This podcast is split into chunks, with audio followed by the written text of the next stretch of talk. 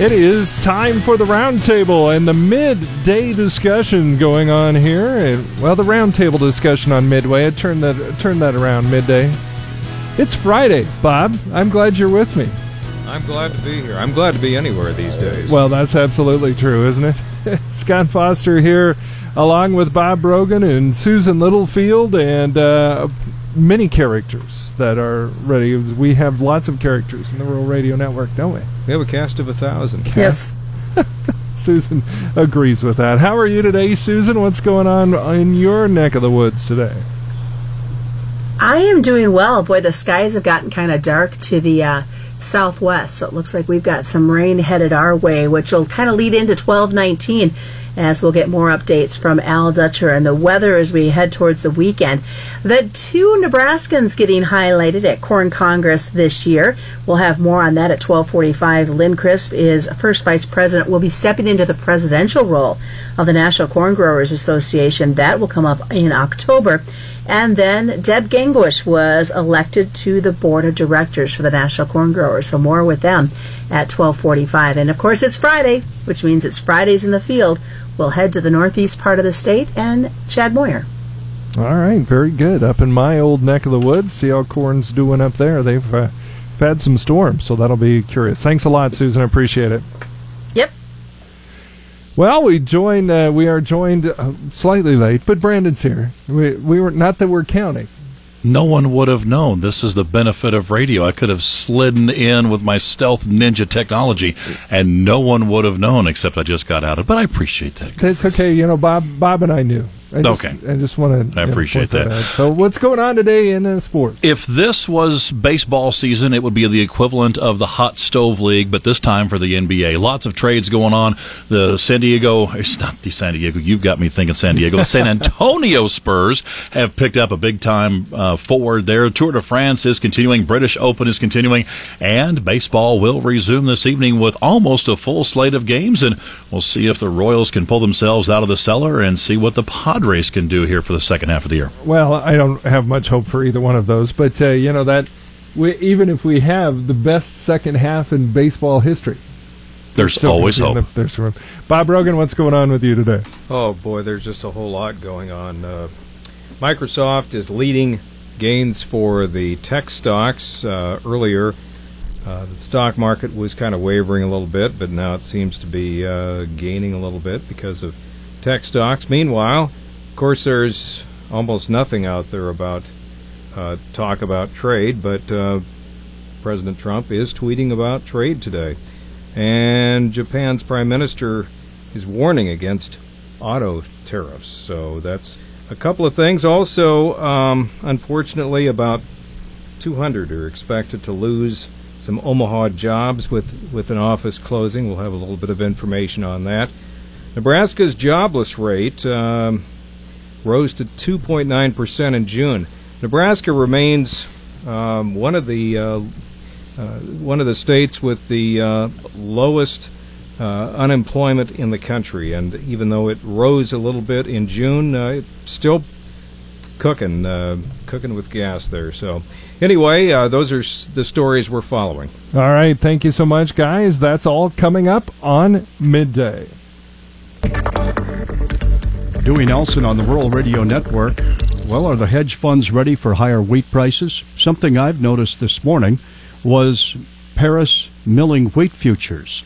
We're going to talk about this with Mike Zuzolo of Global Commodity Analytics. Why are we concerned, or should we be, by Paris milling wheat futures? Well, we've got a tight crop uh, starting to really be known in France. And recall about a week or two ago, Dewey, Agritel, the private uh, trade uh, firm, had talked about a smaller wheat crop being down ten to fifteen percent in France.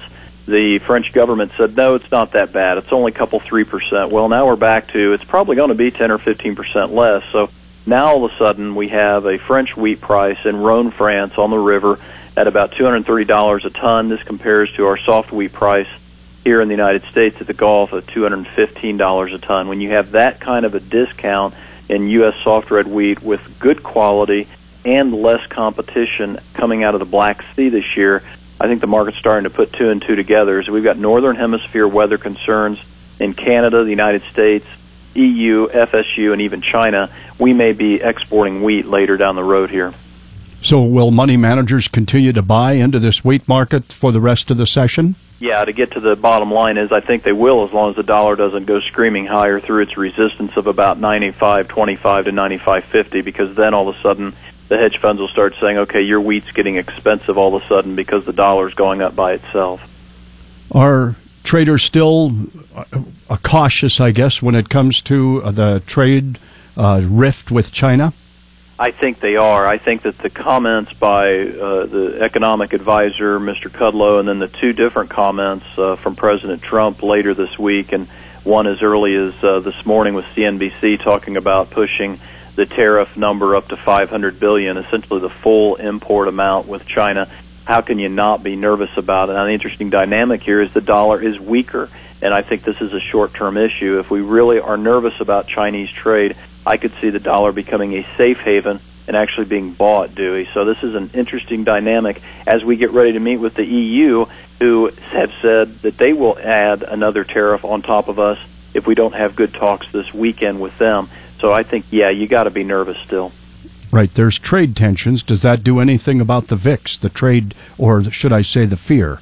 No, and that's the probably the most disturbing issue is the, the equities markets and the V I X actually don't mind this. And so when you have an equities market's going up and the V I X going down and the, the uh, dollar, other than today, going up, that's a deflationary mindset. And so they feel more secure sticking with U S assets, including equities, and I think, again, the dollar eventually.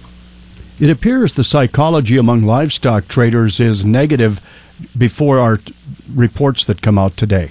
I think that's a fair assessment, especially in light of the fact that we've rallied so strongly and we've had hogs underneath us supporting us. Now, we don't have that today. We finally got that pork and bean trade back where the hogs and the beans are taking this new China news the worst. I think the trade really ran itself up on the cash cattle trade early. Now they're reflective, and I think the longs are just getting nervous, as you say. And will cash cattle trade wait till after the reports? I think they will, Dewey, because you've got such a wide change of, or wide range, I should say, of placements and marketings. You know, ninety-five and a half to almost one hundred seven, uh, and ninety-eight and a half to almost one hundred seven on both those. You could have this market swing either way. You can get a free two-week trial subscription to Mike's newsletter by mentioning the Rural Radio Network when you go to global analytics dot biz. We've talked with Mike Zuzolo of Global Commodity Analytics on the Rural Radio Network.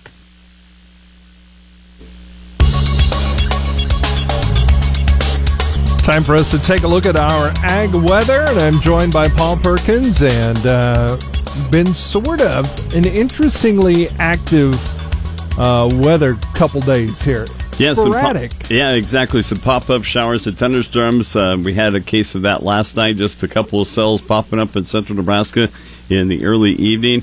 And we're seeing that right now in central and southeast Nebraska. And also, yep. this th- this line of thunderstorms, very scattered line of thunderstorms, started with just one little small cell towards Stapleton earlier this morning, about nine o'clock. And right now we have a kind of a full-blown line of some scattered thunderstorms. They were thinking maybe some severe activity, but it looks like it is starting to die down right now. It's really been interesting. And, of course, we've talked a little bit about Iowa, how that that thing just popped up, too. So it's a, it's been a strange time, it feels like. Yeah, a lot of heat to deal with this time of year, so I think that does give a lot of energy to these storms. But, yeah, currently taking a look at radar, we do have some showers and thunderstorms. Very scattered from about Ord on up into north central Nebraska towards about Cherry County. So Ord just to the south of Ainsworth into Cherry County. Otherwise, some showers and thunderstorms mainly to the south of I eighty from about Grand Island and Hastings towards Sutton, Exeter, and also the Fairbury Beatrice area to north of Concordia. These showers and thunderstorms sliding southeast, but the overall line is moving off towards the east. Where it's been raining, we have temperatures in the low and mid-seventies. Otherwise, those temperatures mainly in the upper seventies to the low eighties. Our temperatures today through the weekend look to be seasonal as an upper ridge of high pressure keeps the bulk of the summer heat across Oklahoma and Texas. We're right on the edge of that ridge of high pressure. An isolated thunderstorm possible today and this evening, mainly across central and west central Nebraska and in north central Kansas. It's all getting fired up right near a weak front, and uh, moving off towards the east, but it's not very organized as far as any rain activity. If you see any rain, it's not going to last very long. Sunday night through next week, though, we are looking at some better chances of rain and thunderstorms, several chances of those thunderstorms as we see some disturbances track southeast through the region as we sit on that northern edge of that ridge of high pressure. At this point, Sunday and Sunday night and Tuesday look to be the better times for some thunderstorms. Forecast confidence, though, in the exact timing, a little bit uh, low at this point, so the forecast probably will be adjusted as time goes on. The confidence is, though, high in seeing our temperatures cool off to slightly lower than normal. Chances remain good that temperatures will be cooler than normal for a fairly long period here in Nebraska and Kansas, Wednesday through the first two days of August, so July ending on a cool note. On average, our summer heat peaks this weekend and Monday in central Nebraska when we see about three days average with highs of eighty-eight. After that, that very gradual cool down of our average daytime temperatures begins. It's not to say it's not going to be hot over the next month, but it's gradually, on average, starts to cool off. Near normal to above normal rainfall is predicted for Nebraska and Kansas Wednesday through August second. The key weather factors for market trade include a cooling trend developing in the Midwest and record dryness in Australian wheat areas. Record hot temperatures were set in Texas yesterday and included highs as warm as one hundred twelve in Wichita Falls and one hundred eight in Dallas. Excessively hot weather will persist through the weekend on the southern plains and be followed by some cooler conditions next week. In the next week, most areas east of the Mississippi River will experience periods of heavy rain and thunderstorms. Dry weather will prevail the next five days from the southern plains into the southwest Corn Belt. Scattered rain will stretch from the desert southwest into the northern plains. Cooler weather in the Midwest will make for some less stress on crops over the next week. Rain will focus in eastern areas of the Midwest to bring a notable benefit to Michigan after a recent dry trend. Soils in Missouri, though, remain very dry with little to no rain in their forecast. The heat will back away from the next few days, but still may affect extreme southwest Kansas and southeast Colorado, where it's been dry, and that could stick around for a few more days. Beneficial rain possible in key corn and soybean areas of Nebraska and northern Kansas the middle to late part of next week. Eastern Australia remains in the grip of a historic drought. Rain amounts in the past fifteen months have been either near record or record low. Wheat prospects continue to decline since very little precipitation is forecast all the way through October for them. Wow, that's really something. Well, you would think we'd be getting a little bit of something out of that. Yeah, Jeez. but not not looking good right now. So that's putting some upward pressure on wheat right now. Okay. All right. Well, we'll keep a we'll keep a watch on all the weather for all your local forecasts and current conditions. Where do you go, Paul? K R V N dot com. Thank you.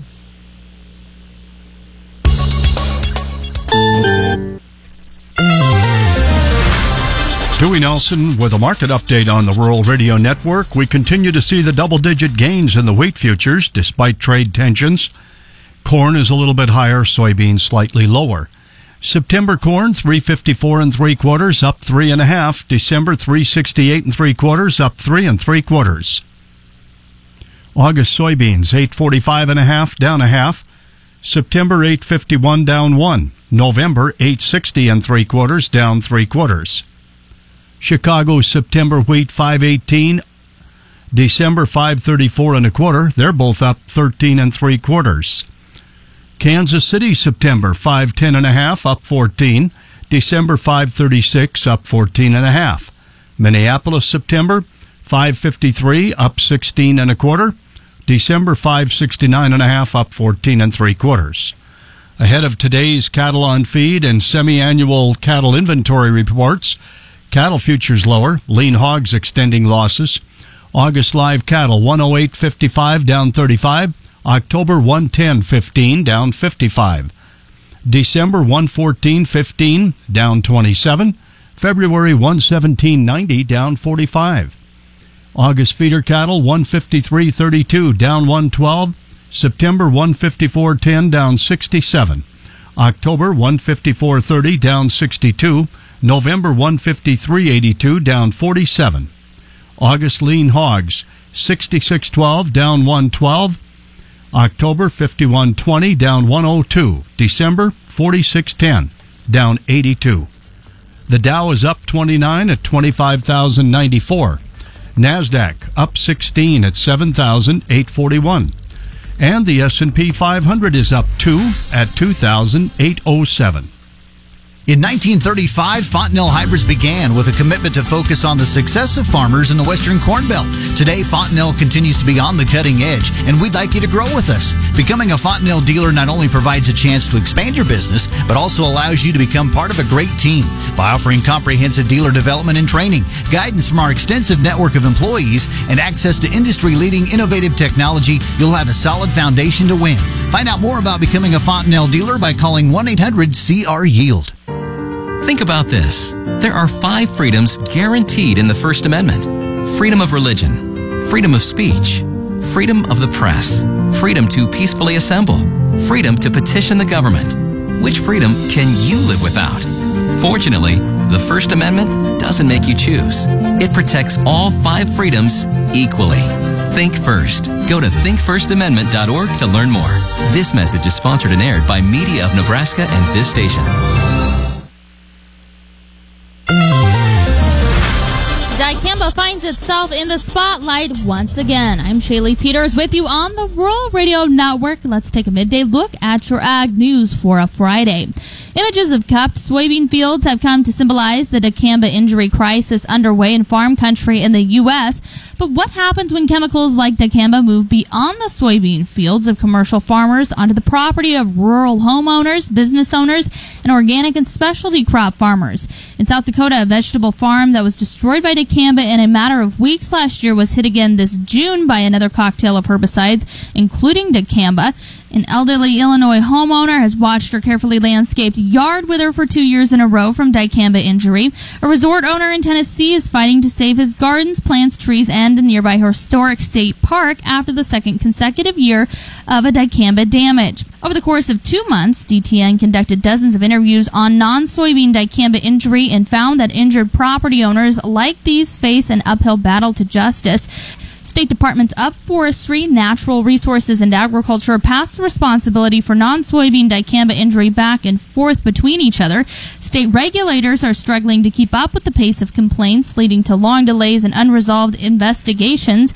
And even state investigations that find a pesticide applicator at fault can only fine the applicator, not compensate the victim. Laboratories are still learning how to test for dicamba residue effectively and at what levels. Unless an applicator was flagrantly off-label, insurance companies maintain that they are not responsible when dicamba volatilizes and moves off target. The situation is likely to affect the future registration of the new dicamba herbicides, which is under review by E P A. The agency is watching the situation closely. And here in Nebraska, a farmer has sued dicamba manufacturers, saying his neighbor's use of the company products damaged his soybean crop last summer. Shane Grekel filed the federal lawsuit last week against Monsanto and other companies whose products contain the herbicide dicamba. Experts say problems have arisen with dicamba as farmers began to use it to kill weed in soybean and cotton fields where specially engineered seeds had been planted to resist the herbicide. Grekel says that's what happened on his fields near Bloomfield. And gene editing in agriculture takes center stage next Wednesday when Europe's highest court rules in a case that could determine the fate of technology that is already making waves in the field of medicine. The European Union has long restricted the use of genetically modified organisms widely adopted around the world, but there is legal uncertainty as to whether modern gene editing of crops should fall under the same strict G M O rules. The European Court of Justice will rule whether the use of genetic mutation or mutagenesis, which is now exempt from G M O rules, should differentiate between techniques that have been used for decades and the new gene editing technology. Gene editing with CRISPR Cas nine tool and other techniques has the potential to make hardier and more nutritious crops, as well as offering drug companies new ways to fight human disease. U S biotech firm Calix, for example, has gene-edited soybeans to produce healthier oil with no trans fats, and it is growing seventeen thousand acres of its new design across the U S Midwest this year. The case before the E C J was brought by a group of French agricultural associates that want the existing E U exemption for plant varieties obtained via mutagenesis to be restricted to long-standing conventional techniques. And that's a look to your midday ag news for a Friday. For more ag news, audio, and video anytime, you can visit rural radio dot com. You're listening to the Rural Radio Network.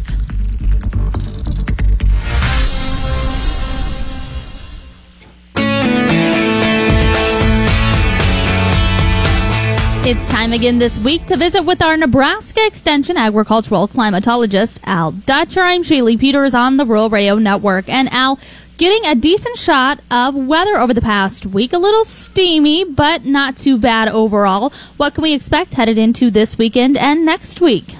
Well, it looks like the, the biggest issue we're dealing with is the upper air low that's parked over south central Wisconsin. It's slowly pivoting toward the east, and as it does so, Spokes energy will rotate around that upper air low and primarily impact the uh, east central and eastern corn belt. For Nebraska, because that upper air low is moving so slowly toward the, the east, we're going to be in a northwest flow on the back side of it as the trough digs itself deeper into the Great Lakes, and that's going to keep the cool air in place, at least over the northeastern one half of Nebraska. As you get a little bit farther toward the southwest, and this would include the southwest half of the state, that trough will basically meet up with the moisture over the southwestern United States pumping up into the central Rockies and give the ability to generate some thunderstorm activity. And we're actually seeing some of that kind of influence this morning as we've seen a little line of thunderstorms develop from west central through portions of south central Nebraska. It's kind of following that flow around the backside of this upper air trough. So as we go through this weekend, the thing that we'll draw, draw attention to is yet another piece of energy movement across the northern Rockies to reinforce this trough over the Great Lakes. Will generate some thunderstorm activity across the Dakotas, particularly as we get into Sunday, and some of that may actually move its way into uh, western Nebraska with a more robust pattern developing across the northern third of the state as we go into the day Monday, with much lesser chances as we move toward the south and the east. Then we get a quick break before yet another system comes into the region. Uh, the models are getting a little bit more aggressive with the midweek pattern showing some thunderstorm development basically across the western two-thirds of the state, as warm air once again tries to pump up into this region, but it's basically going to fall into a static position against this upper air trough over the Great Lakes. So there will be these periods of precipitation, particularly in the western half of the state, much more uncertainty for the eastern half of the state, unfortunately. And as we go out a little bit farther, there are signs from the model that we are going to undergo some type of pattern change in the upper atmosphere, and it's leaning toward a ridging pattern developing in the eastern United States and a troughing pattern developing in the western United States. As it does that, of course, that's going to bring moisture up from the southwest into the central plains. It's also going to bring some of that heat from the southern plains up into the central plains. So we'll watch that to see if that institutes a drying pattern at the very first of the month and into the first ten days or so of, of uh, August.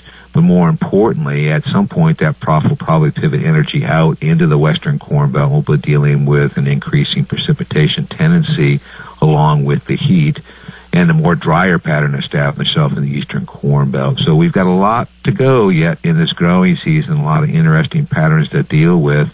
And it looks like in the future that we are probably going to switch over to a little bit warmer pattern. And even with this cool air that we've been seeing on occasion this month moving into the Central Plains, for Nebraska proper, we're still running one to two degrees above normal. So with this cool weather expected to be in place for the next week or so within our region, we're probably going to end up with the month very close to normal across the state. And that's a far cry from the six to eight degree departures we've seen during the months of May and June. Nebraska Extension agricultural climatologist Al Dutcher. For more, visit rural radio dot com. You're listening to the Rural Radio Network.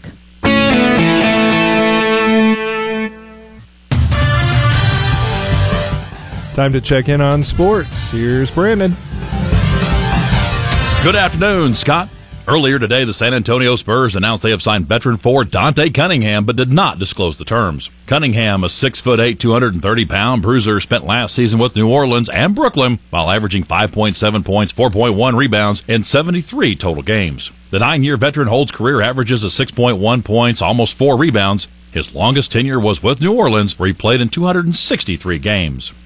A spectator threw a smoke bomb into the Tour de France peloton as it passed by earlier today. Nobody came to any harm, unlike yesterday when a fan's camera strap appeared to snag Vincenzo Nibali's handlebars. He slammed to the ground and broke a vertebra. Nibali's accident occurred in a cloud of yellow smoke set off by spectators, with two police motorbikes not more than a couple bike lengths in front of the stage leaders. The incidents have increasingly made teams worry about fans getting too close or out of hand in the most famous climbs of the Tour. Back in two thousand sixteen, Chris Froome had to run when his bike became mangled in a crash that involved two other riders and a police motorbike. Shubhankar Sharma of India turns twenty-two tomorrow, and he's already had the best present ever, a tea time at the British Open. Sharma, a two-time winner on the European Tour this year, appeared to be headed home when he was five over par for the Open with just six holes to play, including the difficult four-hole finish. However, he birdied three of the last six holes, including the eighteenth, and wanting to be sure he at least made par on the eighteenth, he fired his approach shot to within six feet to make birdie. Sharma became the youngest Indian player to ever make the cut in a major. Zach Johnson is a leader in the clubhouse on a rainy day where players are posting low scores for the Open. Johnson, the two thousand fifteen British Open champion, birdied the tough eighteenth hole to shoot a sixty-seven and move a stroke ahead of three players, including first-round leader Kevin Kisner and England's Tommy Fleetwood. A steady rain fell for most of this morning, allowing players to be more aggressive off the tee and into the greens. A day earlier, the course had played hard and fast because it's had little rain over the course of the summer. Rory McIlroy is two strokes back after shooting his second straight sixty-nine. And hours after the Associated Press reported that the Miami Dolphins players who protested on the field during the national anthem could be suspended for up to four games under a team policy issued this week, the league and the players' union issued a joint statement late yesterday night saying the two sides are talking things out. The N F L rule that was passed in May forbids players from sitting or taking a knee if they are on the field or sidelines during the Star-Spangled Banner, but it allows them to stay in the locker room if they wish. Miami's nine-page discipline document included a one-sentence section on proper anthem conduct and classifies anthem protests under a large list of conduct detrimental to the club, all of which could lead to a paid or unpaid suspension, a fine, or both. That's a check of sports. More of Midday is straight ahead. You're listening to the Rural Radio Network.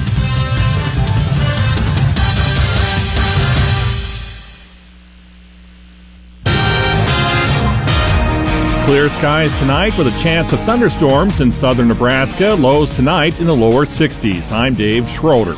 Investigators with the Coast Guard and National Transportation Safety Board are investigating a duck boat accident that killed seventeen people in southern Missouri. Coast Guard Petty Officer Laura Ratliff says the agencies are working side by side to determine what caused the Ride the Ducks boat to sink Thursday night in Table Rock Lake in the Branson area.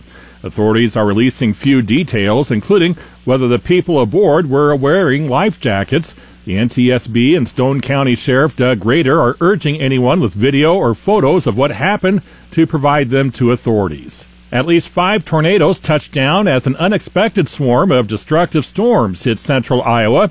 National Weather Service meteorologist Jeff Johnson said it will take days to determine the strength and the total number of the twisters that hit three towns yesterday afternoon. The storms injured at least seventeen people, flattened buildings, and forced the evacuation of a hospital.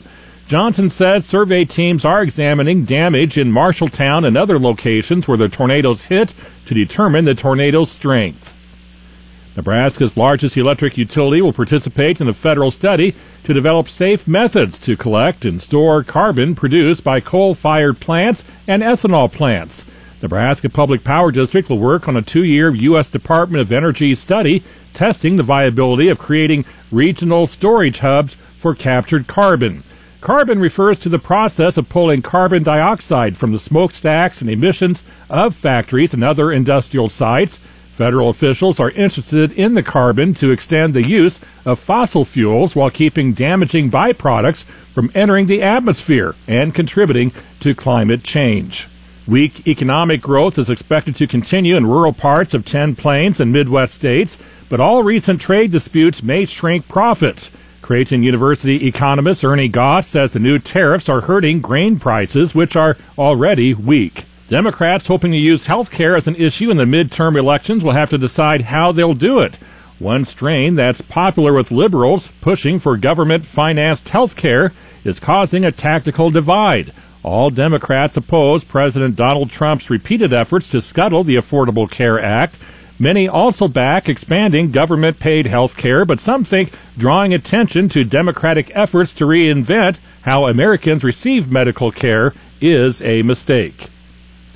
Great ag and news coverage at your fingertips. Click podcasts and videos right under Listen Live at K R V N dot com. In the News Center, I'm Dave Schroeder.